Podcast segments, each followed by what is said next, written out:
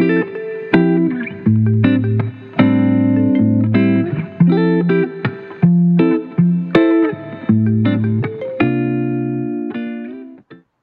right. Well, good evening or good morning, everyone, depending on where you might be. Um, this is Mike Hander checking in with Betsey Sarris from United by Adoption today. Welcome, Betsey. Thank you so much, Mike. I'm so happy to be here with you. Thanks for joining us. Please introduce yourself to the audience and um, tell us what you do. Okay. Well, greetings, everyone. Um, at United by Adoption, you know, we provide a range of services um, and resources to assist adoptive parents in navigating the world with greater ease. Um, our offerings include valuable resources on cultural sensitivity, understanding the intricacies of transracial adoption, as well as an impressive collection of recommended books and podcasts related to our cause. Um, first and foremost, as part of that is offering coaching services to adoptive parents.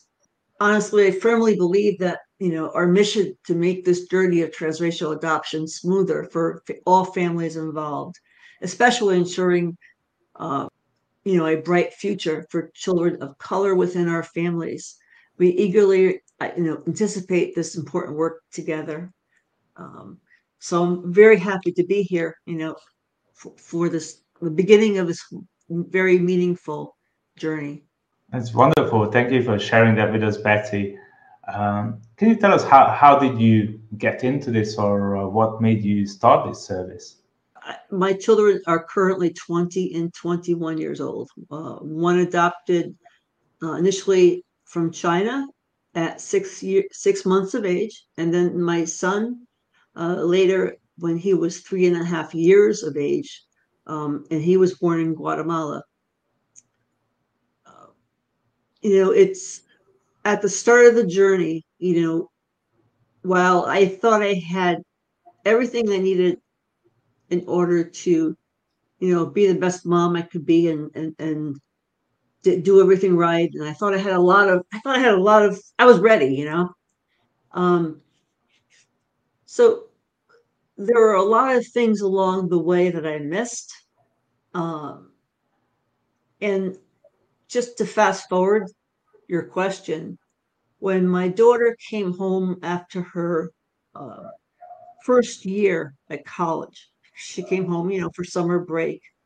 You know, when she came to she came to me when we were in the kitchen, and she had a very sullen look on her face and I was like, you know, honey, what's the matter? And she was quiet.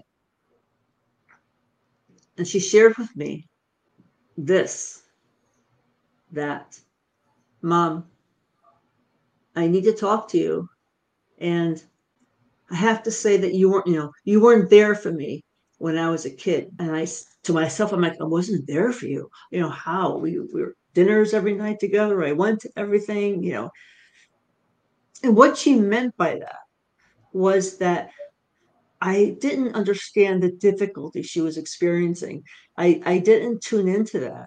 And as, you know, a white person all my life, you know, I didn't really understand the uh, challenges, intricacies, uh, microaggressions that happen, you know, occur for people of color. And when she shared that information with me and we talked a little bit more, um, you know, I, I was devastated, you know, as a parent.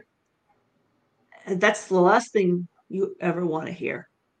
And so, you know, I took it all in and I, I, you know, what I did say, you know, we, you know, we really did, you know, the best we could. We thought we were doing things right, but I hear you and and what can I do?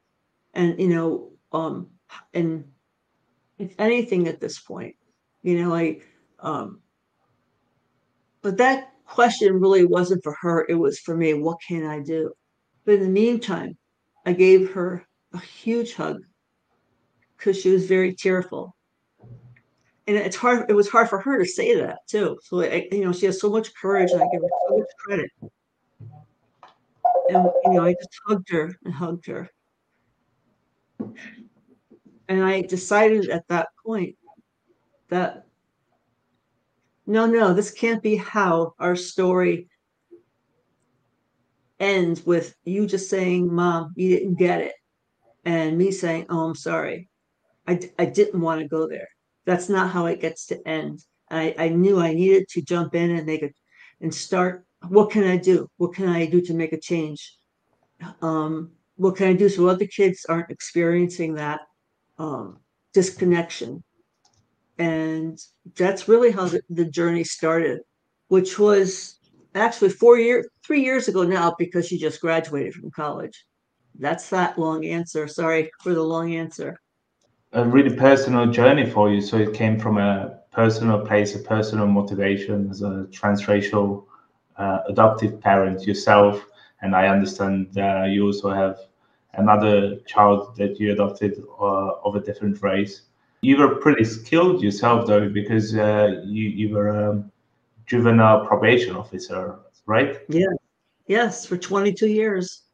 You know, and I, I wore many hats as a probation officer and you know i love that job you know and, and, and love the families and the, and the kids and i worked in various roles and at the toward the end of my career i spent three years working at as the uh, court liaison for our our state psychiatric hospital so we're you know kind of um, being a gatekeeper for the students students the kids coming in and from the court um, that were ordered for 30 day evaluations.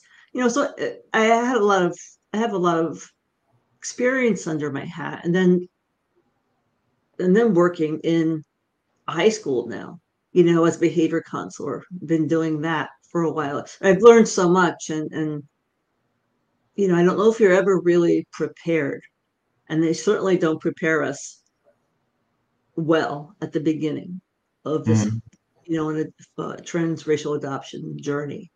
Um, and and as you explained to me that they also don't provide aftercare services once you adopt the children. They have a few visits uh, at, at, at, your home, but they don't really provide any assistance with the integration or, or, or with the parenting. Is that right?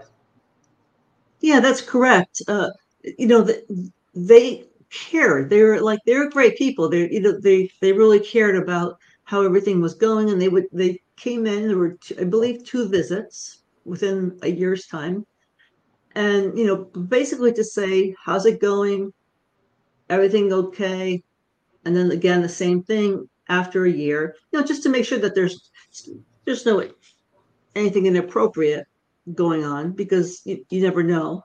So but as far as you know, a- aftercare services and the issues that come when you're a white family adopting a child of color, it's it's you know I I, I wish I had more experience. I wish they had helped me, us, and others I know personally, you know, navigate the complexities. And I wish I had that information. Is what I'm saying. So, so what kind of complexities are these families dealing with? So, for someone who might be considering adopting a child from a different uh, of a different race, sorry, uh, what, what what kind of challenges might lie ahead of them? It's a good question. The complexities lie within our child, a person of color, and that's not the their complexity. But within the family unit me myself as as a white parent i've never lived as a person of color. So the complexities that my children or our children face are looking different than the majority of their counterparts because the truth is many of transracially adopted children in the united states are are I want to say most, if not all, but most are white parents and living in the suburbs. And most suburbs are pretty much Caucasian based. And there's not a lot of diversity, not enough. You know, two, three, five, seven, ten people doesn't make for a diverse community, and which is hugely important when um, you're raising, you know, children of color, and you know, and that's something I didn't do. Um, just for example, my daughter, and she never told me, but people were making fun of her her beautiful eyes. You know, her eyes are gorgeous, you know, and I always loved them so much. And then to hear that people made fun of them because they were slanted and they, you know, they had some words, which I'm not, of course, going to say here, but she didn't tell me that until later. Um, you know, and my daughter is very well versed. She was, you know, she was really good at explaining herself and expressing herself as a kid. But she felt uncomfortable at the time saying that she was having, you know, these issues. I, I think she tries to figure things out first before she actually shares it. And and she couldn't she just didn't understand it. She took it very personally. And mm. it just it just enforced how different she felt from the majority of kids around her. And you know, it, it so really what, what, what, are the parents doing wrong who might be in this situation? Like, um... it's not that parents are, are doing things like wrong. I think parents are doing the best they can. You do the best you can with the knowledge you have. And if you don't have that knowledge, you know that that uh, focus in understanding the complexities of living mostly you know in a white household as a person of color a lot of kids identify you know as white in their heads without thinking about it as they get older. Then they realize oh i'm not i'm not white. I'm i'm different. I look different from my parents. Mm. i look different from mostly everybody which happens um, a lot. You know, it's it's the case for many um, kids adopted transracially, transnationally. And the other thing is what's good right now is there's been a movement by transracial adoptees who are coming out and speaking out about all of this. Their voices, you know, their voices are being heard. There's their um, websites, YouTube channels, podcasts, books, they're being seen and as they should be seen. Adoption's just not a happy story. Hey, you know, I'm adopted and I, am glad, you know, thanks very much. They had a life as short or as long as it was before adopt adoption. And so, so if there's issues like in the families that, that you just mentioned, like if they're not resolved, where there is not that understanding and uh, recognition for these differences and it's not been spoken about and brought to the open what kind of challenges do those do, do these issues result in the family dynamic you know kids knowing that because they're basically and i as an adoptive parent you know we're, we're raising our children this is the you know our gotcha day the day of adoption is the start of our lives together, which is true. It's the start of our lives together. You know, but they they weren't just, you know, plopped down here, you know, from the sky and you know, we adopted them. They had this whole life that many of us were are unaware of what really happened. You know, some have the luxury of, of knowing some background history, uh, you know, but many don't, including me you know, I thought I wish I, I wish I could give my my kids that that information because you know you want to know about where you came from. It, doesn't, you know, you want to like most kids like, oh, I look like my mom or my dad. You know, well, you know, kids who are adopted and are of color with white parents can't really say that. They can, not really. They can't say that at all.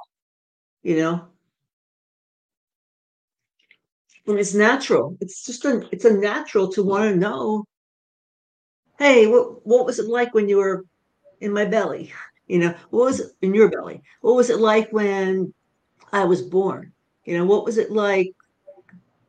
You know, was I a good baby mom? You know, kids. Well, so my daughter, I'd say, "Oh, honey, you're an amazing baby. You were awesome." Beginning at six months old when we adopted you. I don't know. You know, I'm sure she was the same before that, but I don't know. You know, so there's pieces missing, and uh, you know, and you know, sometimes I wonder when we have Mother's Day or Father's Day, you know, we do maybe as a this is as a family saying, leave a place for their first family, their first mom or their first dad, which would be the biological parents. You know, this is just a thought in my head, you know, as we're mm-hmm. speaking. Um, I have a lot of thoughts in my head about all this because I, you know, as much as I know, there's always still so much more to learn, you know, and transracial adoptees are my are the best teachers in that they share their experiences. They have there's no they don't need to teach me or anybody else, but when they share their experiences and what's gone right and wrong, you know, I, I hear them. I'm listening and I, I want to help families um, do it better. That's really beautiful, Betsey. So you bring uh, 30 years of experience in working uh, with kids, with children with difficulties, and you're a transracial adoptive parent yourself. So you really bring a tremendous amount of experience and knowledge and empathy to the table, understanding, and uh, you're uh, really ahead in this journey to to help these parents. That's my that's my goal. That's my passion. That's my mission. Um i you know i really care you know? I, I care about kids. I care about families. I, I want you know i i love to see people being happy and leading productive lives and i mean for most of my adult life and even at, probably as a kid when people were having issues and difficult times. I've always wanted to help, you know, it's kind of me. Um, but, you know, I'm narrowing and focusing on this most passionate, you know, version of my desire to help. And uh, that's that's where I'm coming from right now. Well, thank you so much, Betsey. So, if anybody uh, needs help as a transracial adoptive parent, uh, please do reach out to Betsey. Uh, where can people find you, Betsey? They can go directly to unitedbyadoption.com. Um, unitedbyadoption.com? Yes. Yep. And they can also reach me via email um, at betsy at unitedbyadoption.com. Um, either way, I would be happy to, very happy to speak, you know, with anyone like would, would like a consultation, I'm offering free 30 minute consultations to discuss what's happening for you um, or what's not happening. And, you know, and I just want to put this out there for, for some families that I do speak with, you know, there's an area that is great for coaching. And there's also an area that is meant for a mental health licensed professional. And, you know, it's, it's a fine line at times coaching versus therapy. So, and I'm, I'm, with my background, I'm pretty good at deciding, you know, what's needed and when. Um, so I also have creating a list, you know, of uh, competent adoptions. So, so what, what are the problems that coaching solves? So what, what are the type of problems that your pe- people can reach out to you with? They can reach out to me pretty much honestly for anything that's on their mind regarding these issues, these concerns, uh, or like I said, it's a 30 free 30 minute consultation. So what people need to bring to that phone call or that meeting, I, would like them to bring and so we can discuss it and see if I am the best fit for you. Um, I if if you're a client and it's it's not mental health services that you need, I'm I'm your person. I'm um I'll be your coach, guiding you along the way. And of course, I have experience with mental health, but I'm not a licensed clinician, you know. So um, there's a difference, and I'm here to do all the things that Heights I've already said. Sure, but can you give us a couple of examples uh, of uh, the issues that you can solve through the coaching that fall under your competencies? Uh, what, what, kind of problems might these families Absolutely. be experiencing? Absolutely. Like concerns about you know when you're when your children you know you're sitting around the, the table and and and how they're how they're um you know speaking about their day or what what they're saying and what they're not saying. You know coaching people on the what issues they're not saying? Yeah sometimes like sometimes you have to really read what your your child is not saying when they don't say anything you know and, and there's always more um and you know that comes that to answer that question that really comes with i would have to speak with the parent to hear their particular situation um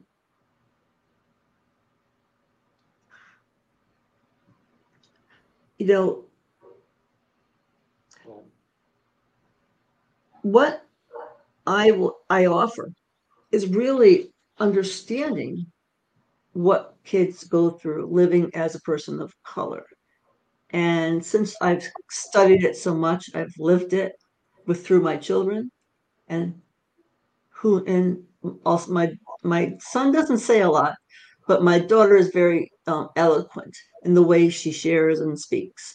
And so I have a great understanding of some of those issues. So basically, I help parents navigate the the for example microaggressions that their kids experience or might might experience. And the microaggressions really are when when some uh, someone says oh your your eyes are so skinny or your eyes are why are your eyes like that? Or like to to a to an asian person you know, oh, you know, your people started COVID, or um, or you must like eating Chinese food every night. It's it's like little things. Sometimes they're they come off as funny, but they they they they attack the person.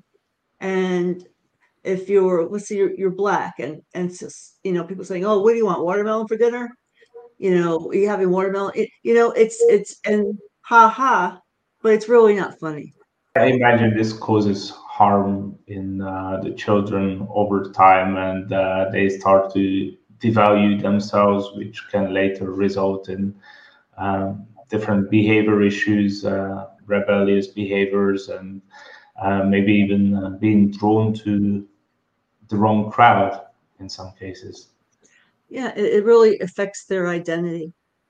They're feeling different and they're feeling um, maybe not enough or they're mm. feeling they don't they're not they're not as important as other kids. There's really no one around like them.